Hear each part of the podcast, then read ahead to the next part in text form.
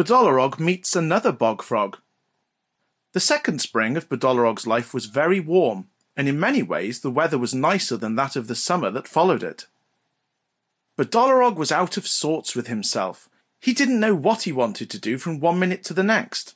If he basked in the warm sunshine, he wanted to be under his pile of stones, which was cooler.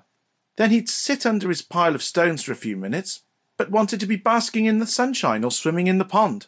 And so it went on with every day that passed, Bedolorrog the bog frog became grumpier and grumpier. One morning in April, the 17th to be precise, Bedolorrog couldn't decide what he wanted to do.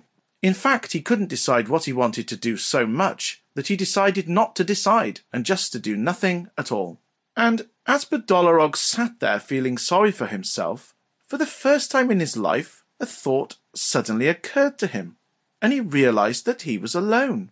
Now, Bedolorrog wasn't technically alone, because he was surrounded by the hundreds, if